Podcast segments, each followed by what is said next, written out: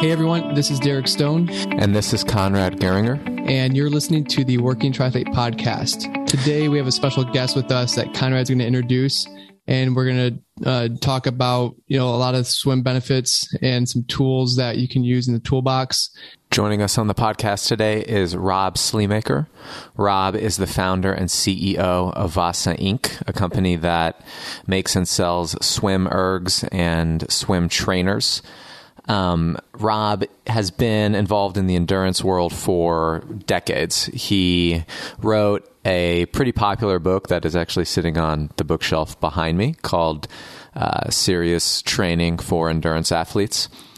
And he founded Vasa in, in the 90s, and since then has grown the company and has saved a lot of athletes a lot of time and contributed to making swimmers swim stronger, better, and faster. And I should also note that a couple of years ago, I co wrote the book Triathlon Freestyle Simplified with Rob.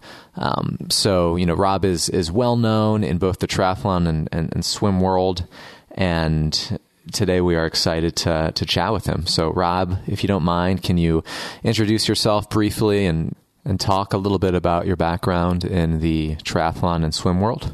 Thanks, Conrad and Derek, for having me. It's good to be with you, and I appreciate the introduction. Probably the Reader's Digest condensed version here would be my training was in exercise physiology. I, I went to the University of Arizona and got a master's degree there and was fortunate enough to work with some great people. And it wasn't the beginning, but it was it was a real strong nudge into endurance sports through that experience. And then when I moved back to Vermont and got involved with as an exercise physiologist working with elite uh, endurance athletes, uh, Nordic skiers, biathletes, triathletes, cyclists, runners, you know, the whole, the whole gamut. So that was a great experience working with them. And that led into more coaching and it led to the ideas that, that eventually came forth in my first book, which was called Serious Training for Serious Athletes which led to the second book that I co-authored with with pro triathlete and also an exercise physiologist, Ray Browning.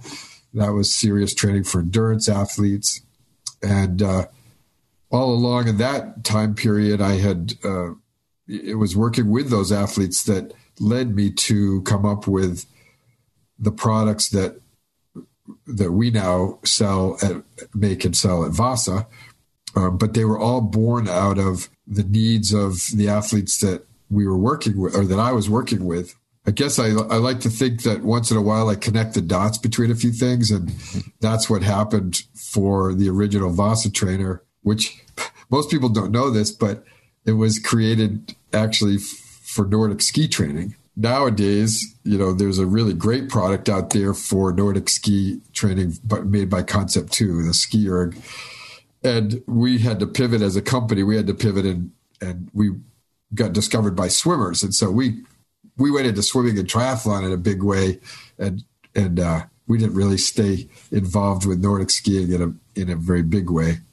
Anyway, fast forward to uh, I guess it was around 2000, the year 2000, and that's when I came up with the idea for the swim ergometer, and I worked with some very smart people to that to help develop that product, and then we launched it as a company and a few years later. All along the way, I've been privileged to work with some really great swim coaches and triathlon coaches and athletes, swimmers and triathletes. I've always tried to make it my my mantra, sort of to myself, to, is like just shut up and listen, right? And I don't always do it very well because I'm I'm an idea guy, so I'm always like, you know, I've I've always got ideas on how to improve things. But but I learned so much from incredible coaches. Uh, one of which one of which is there in Tennessee uh, at University of Tennessee, Matt Kredich. There's so many I can't even count all of them uh, that I've learned from. And you know, each time I try to try to connect the dots between what they're needing to do with their athletes in the water and what our machines can do to to help those athletes be better in the water, be stronger, be better, be faster. You know, always trying to find ways to, for those people who do want to train or need to train on land with with Vasa products, always try to find ways to show them how to integrate that into the actual sport of swimming because you have to do that. we have, we don't we don't have a Zwift version of uh, of swimming yet. maybe one maybe it's coming up. Yep. Oh, people talk about it all the time, and we have we have the the electronics capability to do it, but we haven't done anything as a company. But the point being that whatever someone uses on land, whether it's strength training in the gym, using a one of the Vasa products, or using swim cords or whatever, it's so important to understand what are your limiters, how can mm-hmm. you use those those tools on land, and how do you integrate them into swimming better, and and that's what I think would be a great thing to talk about today. Agreed. And there are a lot of benefits to using a swim erg. I know that Derek and I both own Vasas and a number of our athletes do. And what compelled us to, to purchase them is it serves as a good replacement for swimming. So j- just to elaborate on what exactly a swim erg is and does. So envision a rowing machine and you essentially are laying with on your stomach and where the uh, sort of the paddles would be on the rowing machine, there are uh, two separate sort of swim paddles, and you swim. So you can you, you make the swim motion on the erg, and it truly does mimic the swim stroke pretty darn well. When we think about replacing swimming with with a swim erg, what we're looking to do is enhance fitness, i.e., strength and aerobic fitness, and also hone technique. And you can do both of those on on a Vasa swim erg or trainer. You can adjust the resistance of the swim erg, so you can sort of mimic swimming with paddles, or you can put it on a lower resistance and more closely mimic, you know, maybe swimming uh, in a more streamlined position or with a, a stronger kick. It can definitely enhance swim fitness but you can also focus on technique because you don't have to worry about ba- balancing in the water. So you can kind of isolate those pull mechanics that we always try to hone, such as an early vertical forearm, finishing your stroke, and also other benefits. But Derek, I know that you recently got one within the last few months, so I'm curious to hear uh, what caused you to pull the trigger. Obviously, I knew we were having a baby uh, that was due in October, and thinking ahead, I knew it was going to be difficult to get to the pool every day. The closest pool to me is 22 minutes away. So that's a 45 minute commute, you know, one way to the other. And when you factor in getting ready for the pool and getting your workout in, you know, it's a, it's a two hour process. So the, the biggest thing for me was being able to engage the muscles, um, you know, is with the limited amount of time I had. I started using it, you know, during my marathon prep I'd swim a couple times a week on it. And, you know, I, I will say my, my, muscular endurance and muscular fitness was exactly where it needed to be when I jumped back into the pool. And, but yeah, the biggest thing was, you know, we were having a baby and I knew my time was going to be limited and it definitely fit that need. Yeah, convenience is a is a huge reason to use a Vasa Swim Erg and to loop loop back to Rob's question or point, which was what are the unique challenges that triathletes or working triathletes specifically face um, as it relates to swimming, and I do think that number one is it's just an enormous time investment, and athletes find it difficult to frequently get to the pool just because it's a huge time suck. Um, but when you have a Vasa swim erg in in your home, then all of a sudden it's it's very easy to get in swim training. Uh, so you know when we break it down and we think about a triathlete or somebody who's maybe getting into the sport, step one is obviously building proficiency in the water, getting comfortable in the water and developing the sort of the basics of a good swim stroke. And then after that, w- the goal is to continue honing technique and building fitness. And it's at that point that uh, definitely the Vasa swim erg can help triathletes.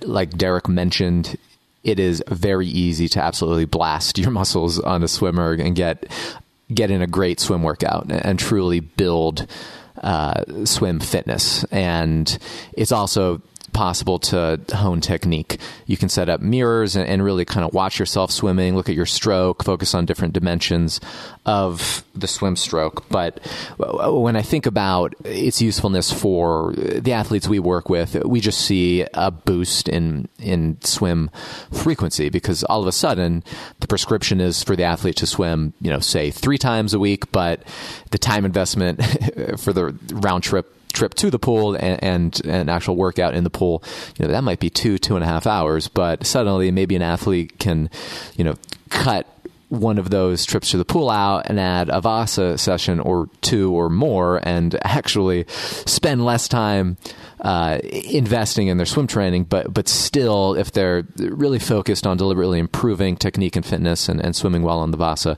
uh, they can actually become better swimmers just by that increase in, in swim frequency due to convenience.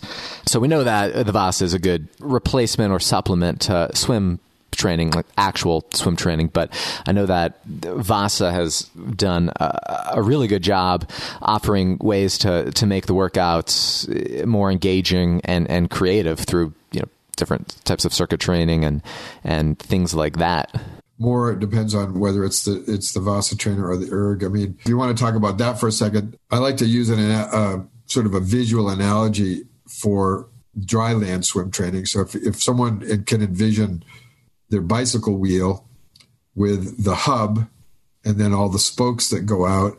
So the hub is if you're going to do a swim, a dryland swim workout, the hub would be the very uh, swim specific intervals or you know but it's swim specific you're you're mm-hmm. you're really working on the muscles that are used for propulsion and then the spokes might represent an exercise that complements uh, the swimming propulsion. So it might be a core exercise, it might be a push exercise or a pull exercise, uh, some with the legs, some with upper body, but always coming back to that hub as you know you talked about frequency. So the the workout would might have six or eight intervals of swimming and maybe only two different sets of each of the core push pull exercises something like that.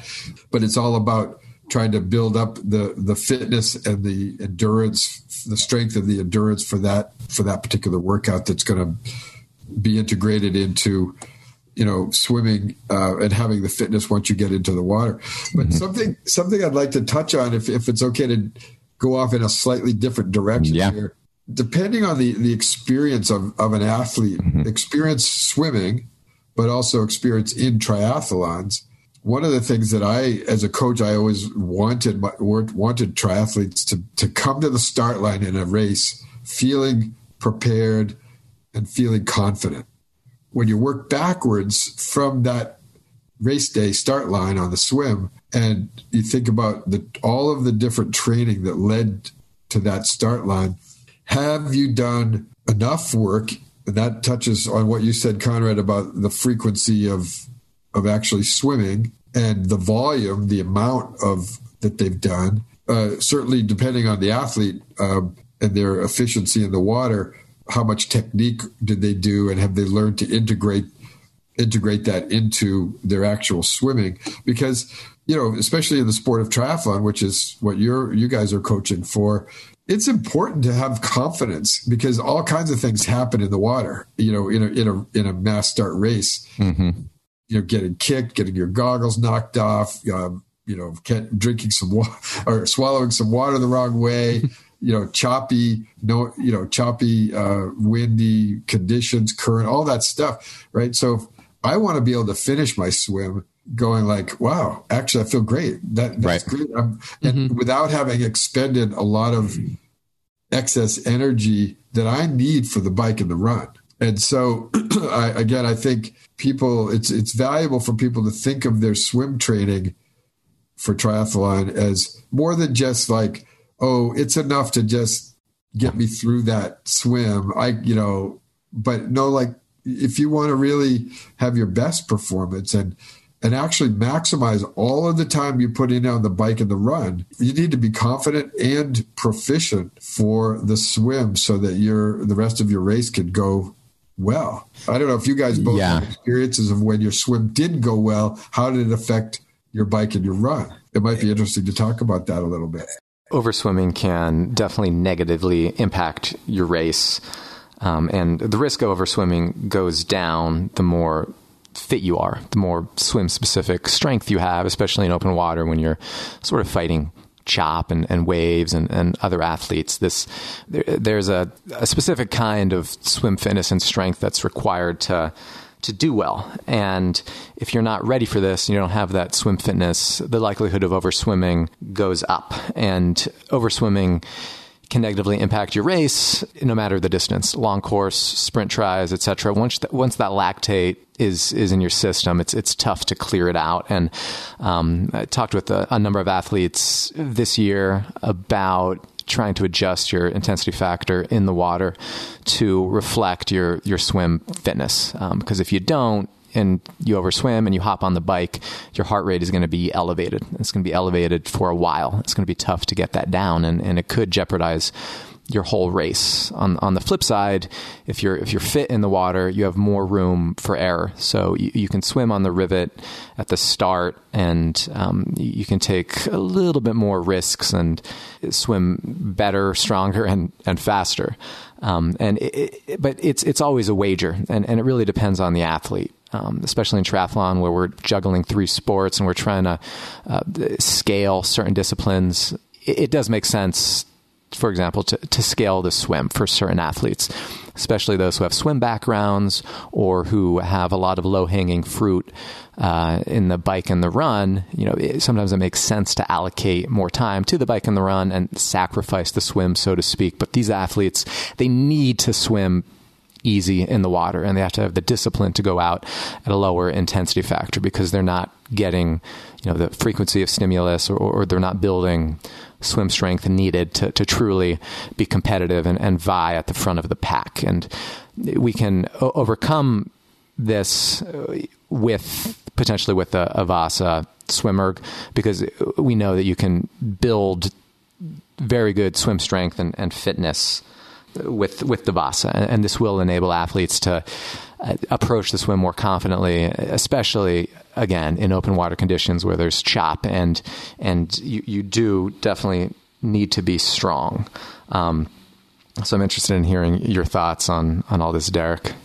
Yeah, yeah, but back to to Rob's point, you know, there is the, the level of confidence that you want to portray when you get in the mm-hmm. water is huge, and granted, every athlete has different expectations and also different circumstances which which is like how we as coaches need to navigate what's going to be best for their time. By all means like the, the frequency is going to be super important for the athletes that are either beginner swimmers or need to really work on their swim or if they're looking to get to that next level. Um, so the frequency is super important. But like conrad mentioned if you have a really proficient swimmer and they they are time strapped it is okay to cut their swims a, l- a little bit because they're already confident in the water. They can adjust their effort and probably swim almost just as fast. You know, I think Conrad, you saw one of my workouts after is either day or two after I did my marathon. Um, I was swimming like 115 pace and I wasn't in a pool for six to eight weeks roughly. um, so, yeah. I mean, I was taking a lot of rest between those reps, but um, I contributed that fitness to being able to engage the muscles when I couldn't get to the pool. Just like any athlete that might have circumstances where they can't get to the pool, you got to get creative and uh, identify how often you can, get, you can get to the pool and what other techniques you may need to use or other tools you may need to use to accomplish what what your expectations and goals are. Right. And, you know, I can think of a couple tangible examples of athletes who have used the, the swim erg to, to great effect.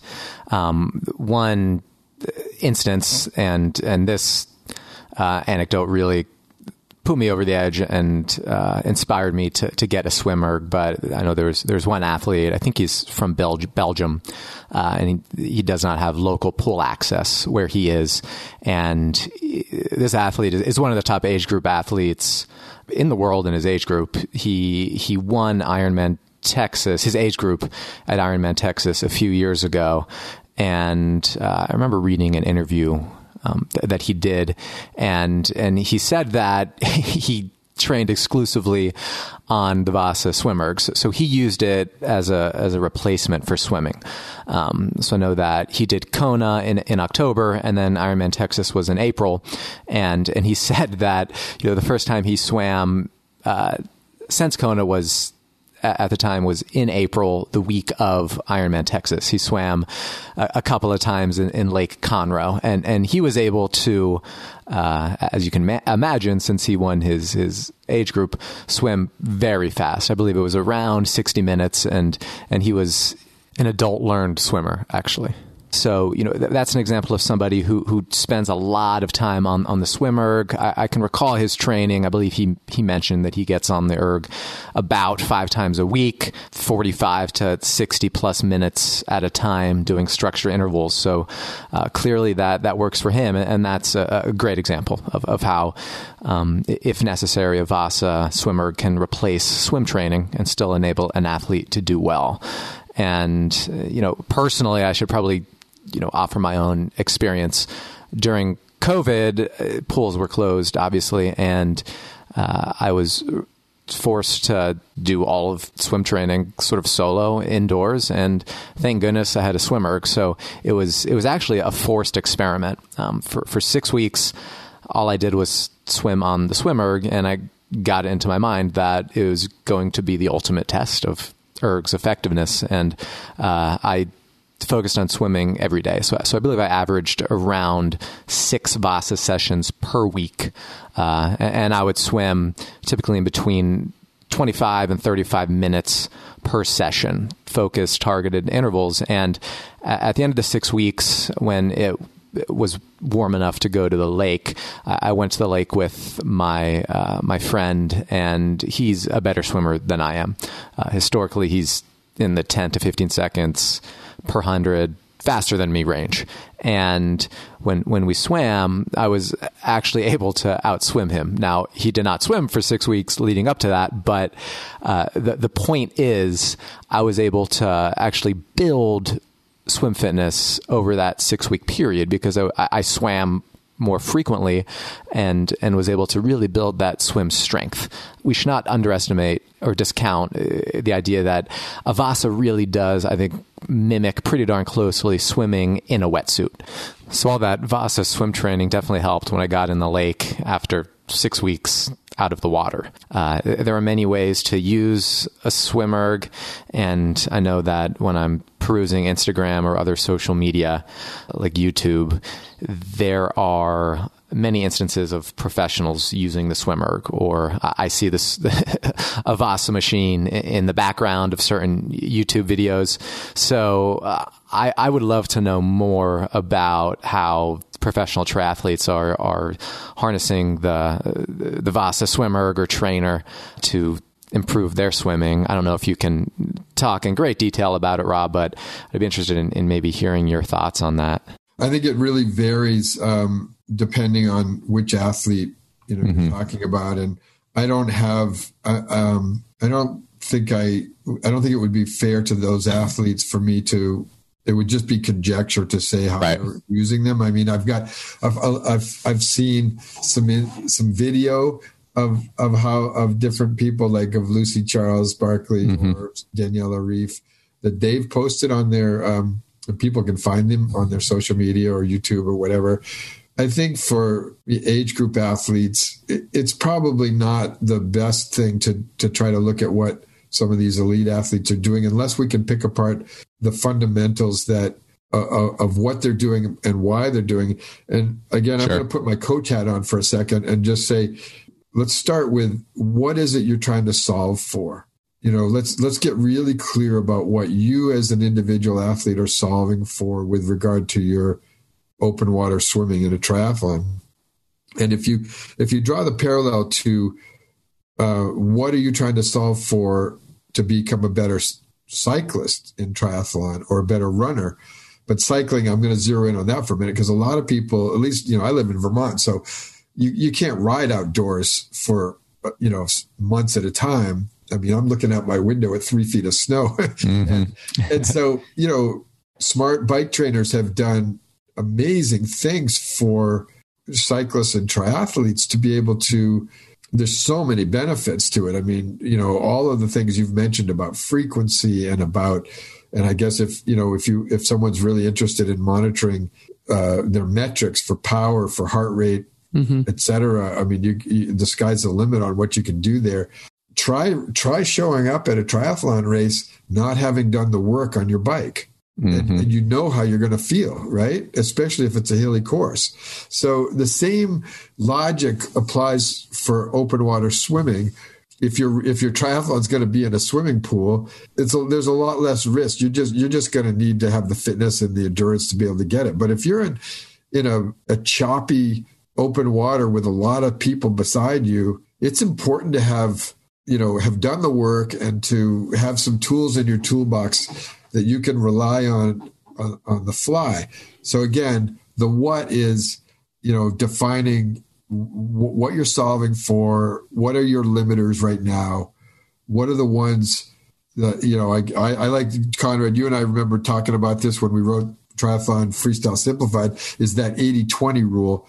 What's what's what are 20% of the things that are like your limiters or whatever the top limiters that you can work on and that's going to accomplish 80% of what you want to get done. And i think that's a really good strategy because otherwise and that's where you guys as coaches are, are going to do a great service to your athletes because you can guide them to for their workouts depending on their their situation. You know how often can they get to the water? Do they want to or need to have a dryland swim training solution at home? Or can they use their fitness club to accomplish some of those things? So each athlete's a little bit different, but they have to, you know, focus on what is it you're trying to solve for and how do you create a progression to continually improve just marginal gains every week. It's all you need to do. You don't have to become a great swimmer, you know, in in 4 weeks time, but just marginal gains mm-hmm. during your your build up and then year after year you just get better. You learn things. You, you your, your situation changes. And you can decide um, what kind of tools do you need in your toolbox for dryland training? What kind of tools do you need in your toolbox to keep improving your technique in the water? Um, and a lot of times you can improve your technique by doing something on land. And we can talk a little bit about some stories on that. Yeah that's sort of where I come out on all of this. And I think that you, the, the listeners, I would encourage them to talk with you guys as their coaches and get real clear about what their limiters are, what are they trying to solve for, and then get that plan in place and just keep working the plan.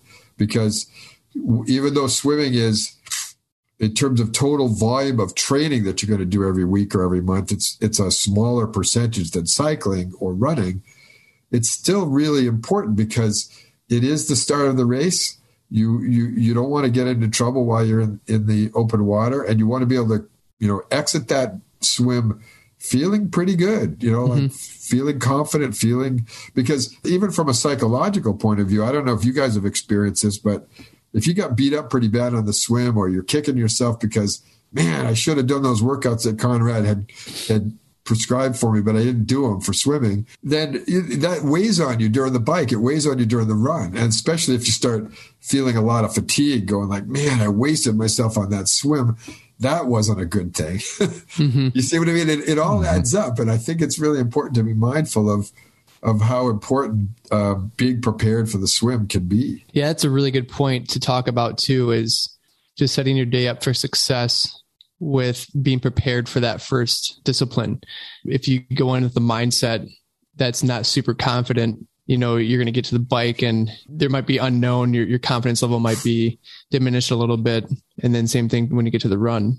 And looping back around to what you said earlier, Rob, about identifying the the what or the specific needs of triathlon swimmers and you know we talked a little bit about building strength, proficiency, and, and confidence in the water, and and having the ability to execute a training plan uh, that instills confidence. You know, I think another dimension of uh, the ability to to swim well for for triathlon is honing technique.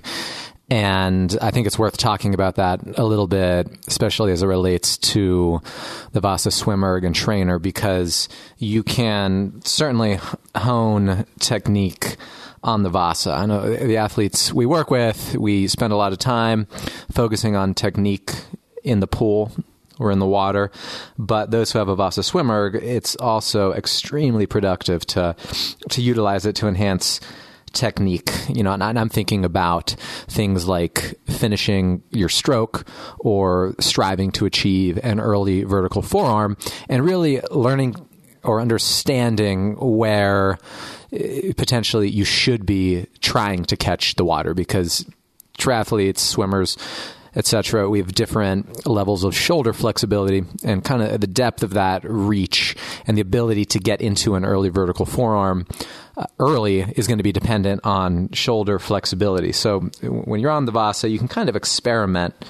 Uh, with with all this to to figure out how early you can get your forearm vertical, how deep uh, your hand should be when you when it moves into the catch position, etc. And you know when we think about the swim erg, so there's a built-in power meter, so you can actually track how much power you're generating when when you're you're using it, and then you can kind of triangulate uh, and and look at power and and and see how when you modify your stroke, how is it actually influencing power?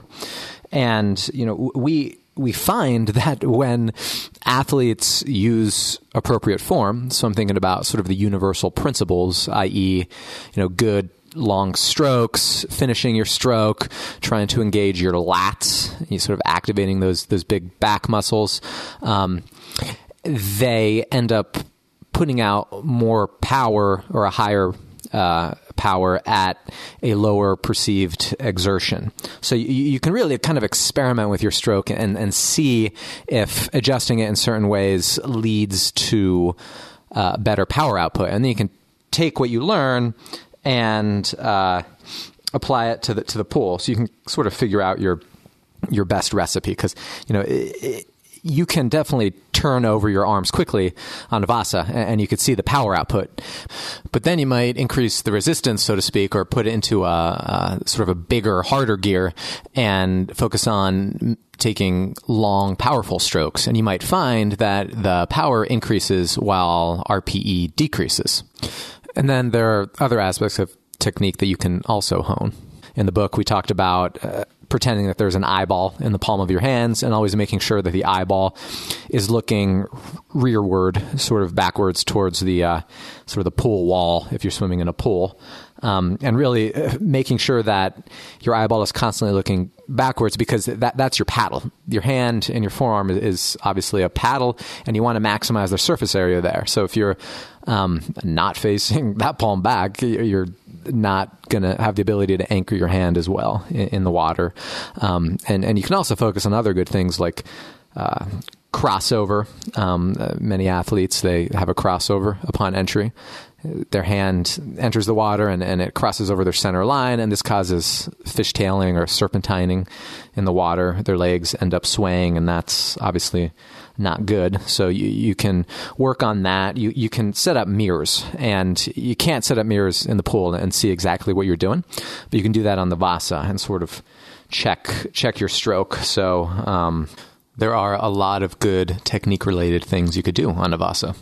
One of my favorite um, things that I've learned. Th- I want to thank uh, Coach Eric Neilsen, who's a master swim coach out in Colorado, and also multi-sport a- uh, athlete and coach himself. Big coaches a lot of triathletes, but one of the one of the he calls this limiter or technique flaw that he sees in a lot of adult learned swimmers. He calls it a monospeed pull, mm-hmm. and what he means by that, uh, or my interpretation anyway, is you know you you can you could even have a swimmer who they've somehow mastered the the freestyle technique and it looks really efficient even in the water, they look very efficient. But they're, you mentioned the paddle blade. Um, that's basically from your fingertips to your elbow. And if you keep, if, if the person can, the listener can envision that kind of a straight line, um, the hand all the way up the forearm as a straight line, not really bending at the wrist.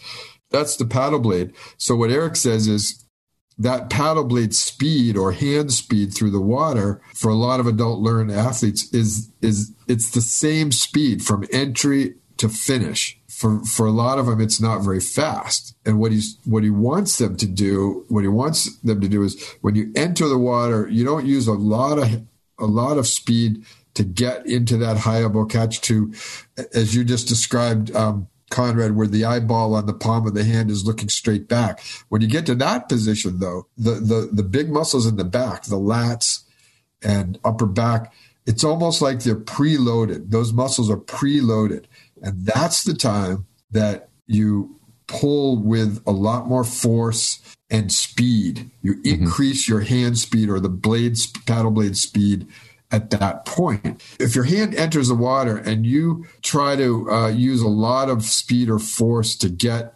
to that high elbow catch position, all you're doing is pushing down on the water. Anybody who's ever paddled in a canoe or, or a kayak or anything like that, if you reach too far forward with your paddle blade and you push down on the water, the boat goes up in the water and what I, what I want the listener to try to understand is when when you have an undulation like that of your body, if you think of your body as the hull of a kayak or a canoe, and your body goes up in the water, you're you're creating all this frontal drag. Drag is our enemy. We don't we don't want drag. So we want to try to keep that body going, you know, piercing the water, going straight through the water. And so don't push down on the water very hard. Get to that high elbow catch position with the eyeball on the palm of the hand looking straight back, and then really engage your lats, your torso for a, a, a bit of a hip drive or the opposite hip driving down toward the bottom of the pool. Body long and taut. So from head to toe, the body should be long and taut. That's how you're going to maximize the propulsion with, and minimize the drag because you've got your body in the right position and you're able to really access those big muscles of the lats. But people who use a mono speed pull, they're basically leaving a lot of propulsion on the table because they're not really uh, accessing that. So that's something that can be revealed very easily on land, like on the ergometer, especially the swim erg, because you can actually see the power numbers. Mm-hmm. And what we see is when we teach someone this to, to overcome that monospeed pull, and if they're paying attention to the power numbers on the on the power meter before and after we teach them that technique, you can see their watts go up 10 or 15 or 20 watts. And then, then the trick is start building the fitness on that at that using that technique of where you you know, Eric likes to call it grip and rip, but you know, mm-hmm. get to that high elbow catch, pull back with acceleration, and then do it again with the other arm. And th- then the trick is getting the training in, the physical training, so that you can repeat that motion over and over again and progressively build up your fitness using that type of a technique versus a mono speed pull. And then if you want to integrate that to the pool, even if someone doesn't have a swim erg or a Vasa trainer, you can still integrate that into the pool if the athlete's comfortable using a pull buoy and using a front mount snorkel. Now, what that does is that puts your body in a position in the water where you can really just focus on that part of the technique that I just described, which is enter the water, not too much pressure down on the water, get to that high elbow catch. Now rip it back, really pull with acceleration while you also try to integrate a, a bit of a hip roll mm-hmm. and see what that feels like and see what it does for your swim times. Because you could do a, you know, they could do a time trial with a pull buoy and a front mount snorkel not doing you know overcome. They can just do their normal technique and see what it's like. Then they can do use it with this technique and see how it feels. So they'll swim faster and in the first few sessions they'll probably have sore lats afterwards but that's a good sign. Sure. If your lats are, are getting tired and sore it's because you're finding out that you've been swimming not using some critical muscles that you need for propulsion. Yes, the concept of the monospeed pull is definitely one heuristic or cue that I've integrated into my coaching. So definitely thank you, Eric Neilsen, for for that one. But uh, definitely the idea is that the swim stroke should sort of be slow to fast um, when, when, the hand enters and, and your hand forearm paddle blade anchors, you want to pull back with accelerating force, and this maximizes propulsion. Um, so it's it's it's a great cue, and uh, another cue or heuristic that um, I've that was also in the book actually it has truly transformed a lot of the adult learned swimmers who I do swim analysis for is visualizing that there is a ladder beneath the surface of the water laying sort of horizontal parallel to the surface. And the idea is you reach out and grab a rung.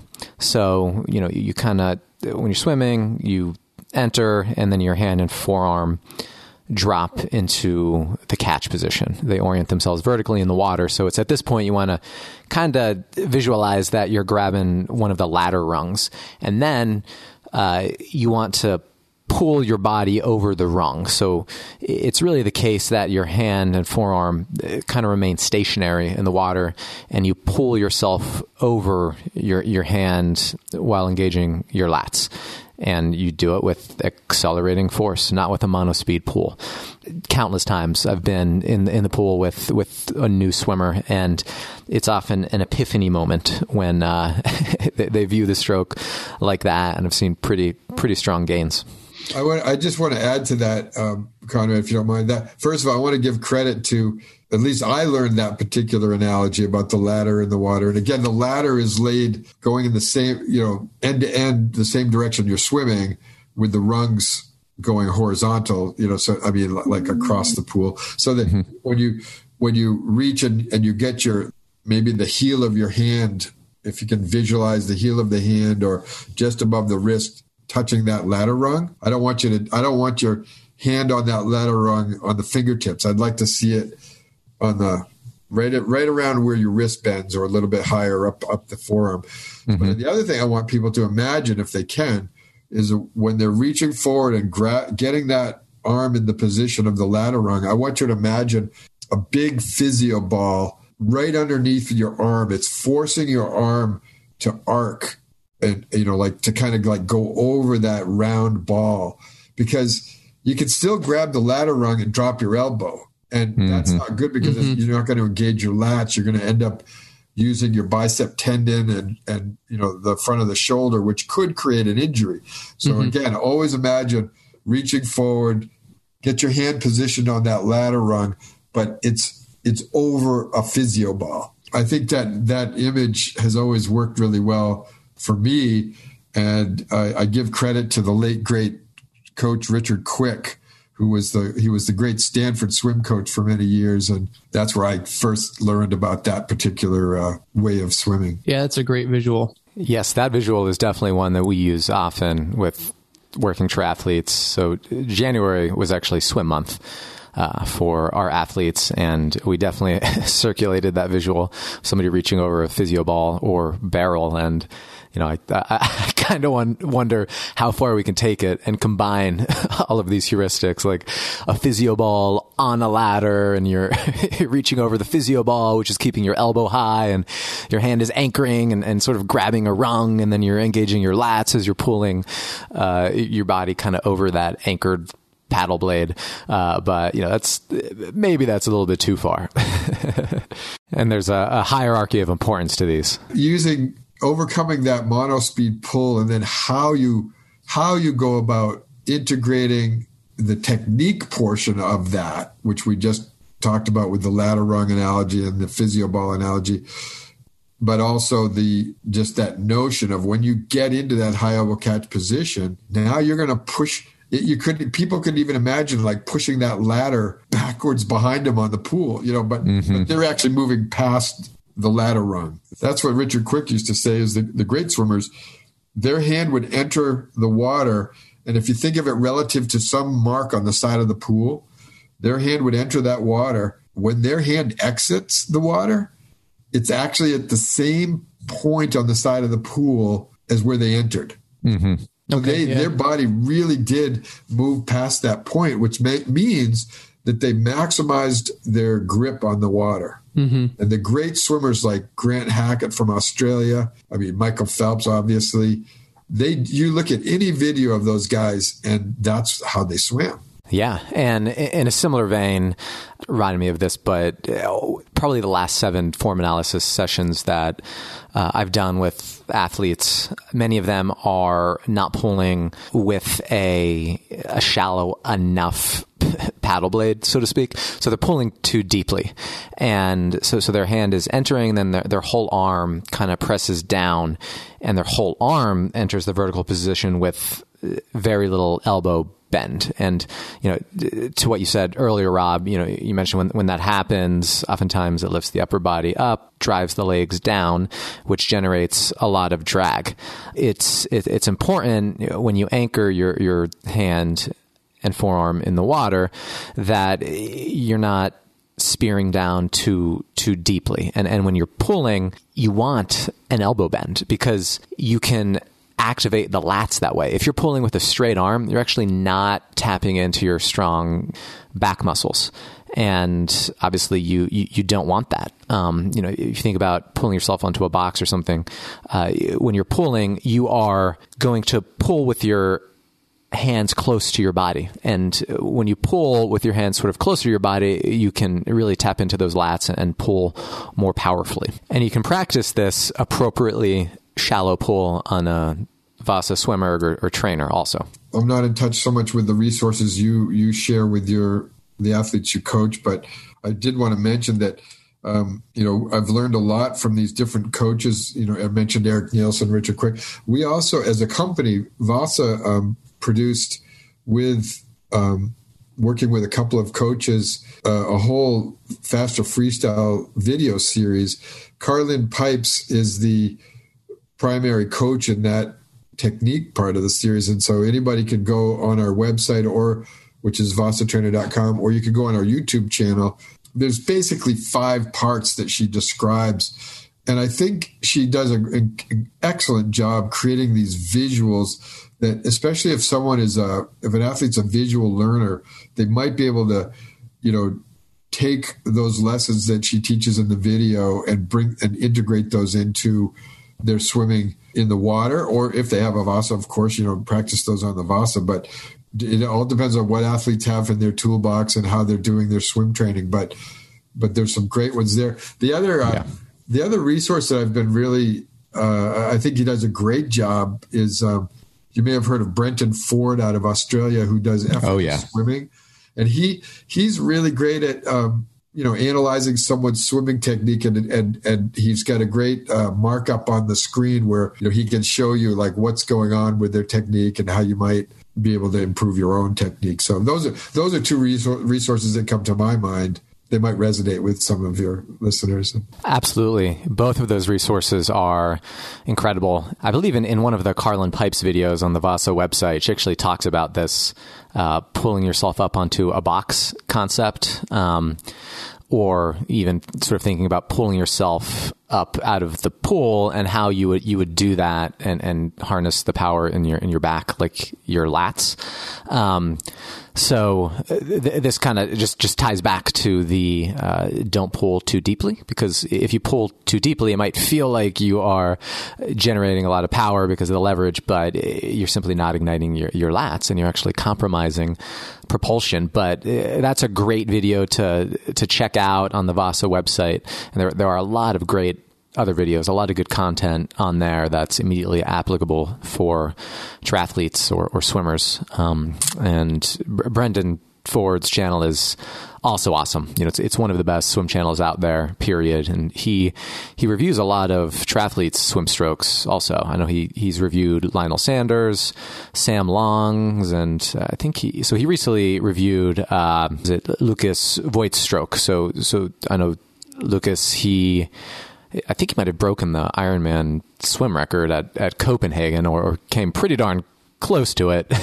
uh, he was an elite swimmer before he started triathlon, but he's an incredible swimmer. But yes. again, you know, the, the, it's important for the listeners to know that there's so many variables that go into whether an athlete can be uh, can achieve, you know, really efficient, powerful swimming. And one of them has to do with mobility in the shoulders. Mm-hmm. You mentioned that earlier. And I, th- I think it is important that I don't want people to beat up on themselves because they have a limited mobility. You are, you have the body that you have, but if one can can clearly and honestly identify the limiters and then just come up with a plan working with coaches like you to identify what are the what are those limiters that you can probably make a difference on you know with through through progressive training and what are the ones that maybe it's not worth the juice isn't worth the squeeze so to speak mm-hmm. right it can it can bring clarity for that athlete in, into what they do in their training because there are so many things that people can will hear or or see or listen to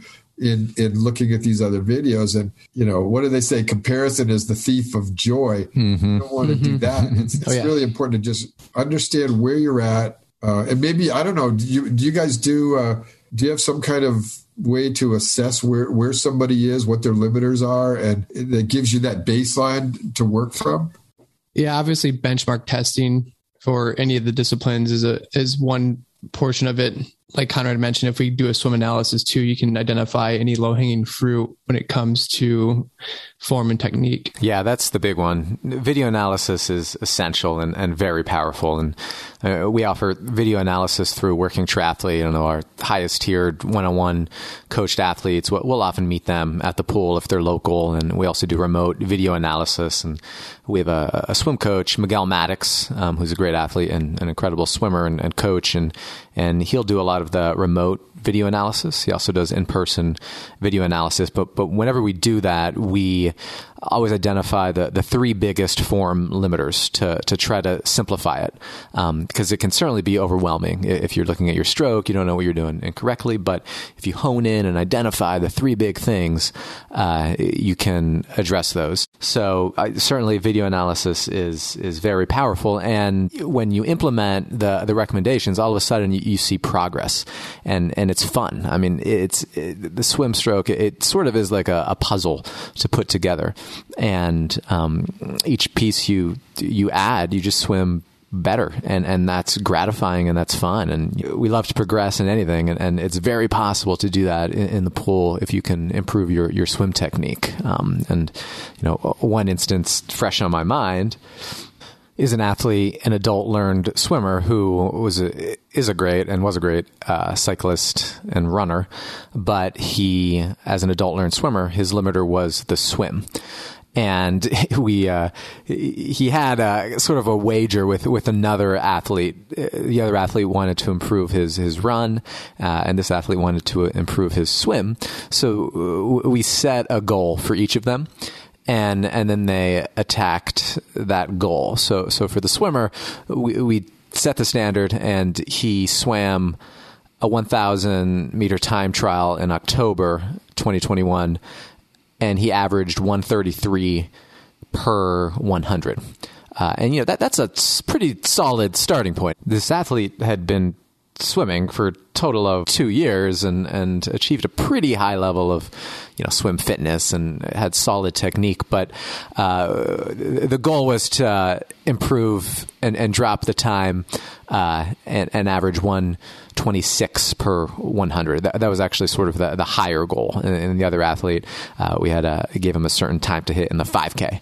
Um, and it was the case that that both of them achieve the goals. So uh, there was a, a, little bit of fire under, under, underneath both of them, and they had some fun banter back and forth. But you know, the point being is is uh, the athlete who wanted to improve his his swim uh, made it fun, and and through very deliberate and fo- focused practice, you know, working on the things that matter, not worrying about the things that don't.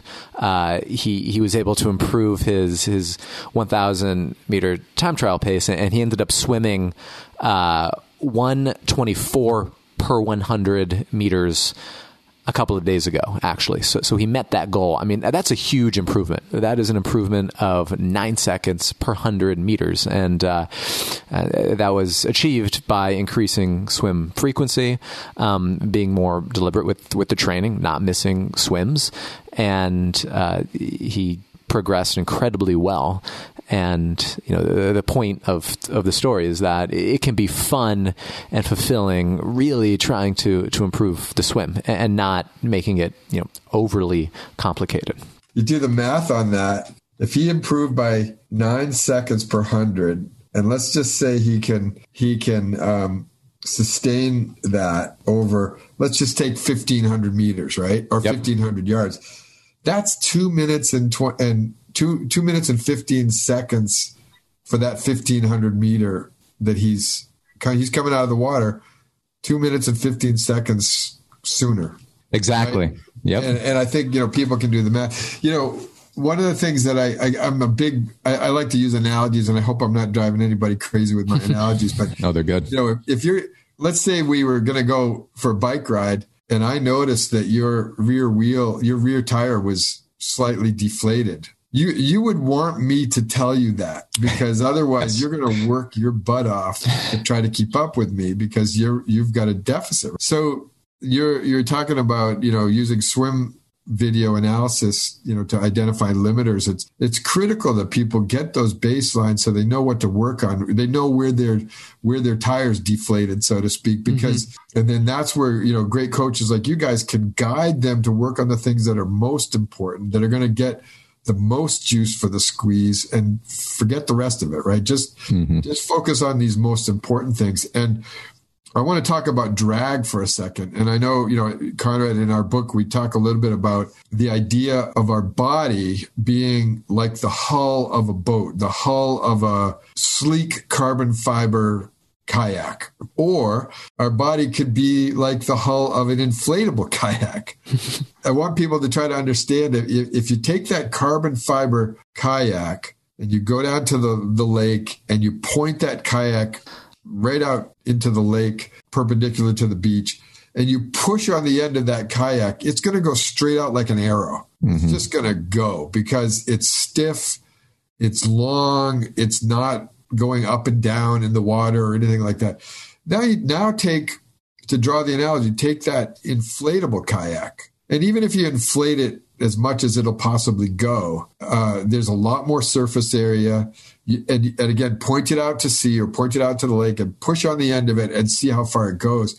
It won't glide very far at all. So if you can draw that analogy back to your body, and this is what I'm trying to pull in here is the importance of some of the things that you do on land that can strengthen your core and your torso and also create a body awareness so that from head to toe your your body is long it's taut and you also learn how to use your torso and your and your core at the right time in freestyle. So when you when you're into that, you reach reach, you enter, you get into that high elbow catch position. That's when the timing comes in for driving the opposite hip down toward the bottom of the pool a little bit as you pull through with your lats, all while keeping the body long and taut, and all while making sure you're not crossing over midline and then sweeping out, reaching too wide and sweeping in, because those would make the the hull of your boat serpentine like a snake, which mm-hmm. also creates drag. So I think it's important for people to try to understand how they might be creating drag for themselves mm-hmm. when they're swim with their swim technique, but also what can they do with their series of land exercises for core and torso that and even if someone has a vasa if I, I always tell people like if you're using one of our swim ergs or, or a trainer don't let your legs just dangle off the back. Like keep the, your lower back and your your butt muscles taut and your legs long and taut and together not spread apart because all you're doing there is practicing what you want to do in the water which is body long and taut. It's important to to mention these things because uh, you know what you you want to maximize the value of every swim session that you have, whether it's on a piece of equipment like a Vasa or in the pool itself. That reminds me of this concept that we talked about in the book. Uh, the idea that anything that breaks alignment or anything that breaks that long top body line is a form error. I mean, really, every form error is a form error because it, it, it causes that, that, that long taut body line to do something other than be long, taut, and, and in line. And we can really focus on this on on the Vasa also. So the, the athletes that we work with um, who have Vasas, I, I was tell them to, like you're saying, swim as you will in the pool. So point your toes, engage your core, and and really think about the timing of, of your kick and, and your, your hip rotation. So you can drive your hip into the into the bench, and when you do that, and you really think about the timing, you can feel a surge, whether you're in the water or, on on the Vasa um, when your your lower body and your core is in sync with your pull, it's just kind of magical. You pull stronger and um, the timing improves. So, so you feel kind of less discombobulated in the water. And, and this goes for beginners, but it even goes for sort of advanced swimmers. I know uh, I, work with some really good swimmers who, who can't do a two beat kick because they, they, actually aren't really aware of how their, their kick and hip rotation kind of relates to their pull. Because uh, a lot of times they have a propulsive kick and it doesn't really even matter what they do or what their timing is necessarily because that propulsive kick just just makes up for a lot. Practice these things on the Vasa and really kind of feel how that core relates to, to your pull. And I, th- I, think, so, unfortunately, uh, especially a lot of adult learn swimmers, they, they misunderstand what rotation really means. It's, mm-hmm. it's not, I think too many people misinterpreted that idea, thinking like they need to get their body rotated a certain right. number of degrees like like being on a shish kebab skewer, right? That's not what it's about. It's what it really rotation is really all about somehow connecting, find a way to connect your pulling arm with your lats and with the muscles in the torso that give you a little more propulsion because you're rotating a bit to the side, but not like not like 45 degrees, you know, or mm-hmm. or even 30 deg- 30 degrees. It's like people get too hung up in that. It's mm-hmm. really all about propulsion and keeping the body long and taut, minimizing drag. Those are the things that are so important, I think, for swimming more efficiently. Exactly. Yes, it's more like rocking back and forth. You're not overly rotating because then you just your balance is thrown off, um, and you need to be balanced. Sinking or your legs splay, which creates more drag, right? Or, you know, whatever. So yeah, I mean, it also is a is a big contributor to crossing over. You know, if you're yeah. over rotating to one side, it's it, you're going to cross over center with your arm, with your lead arm. Definitely covered a lot of good ground.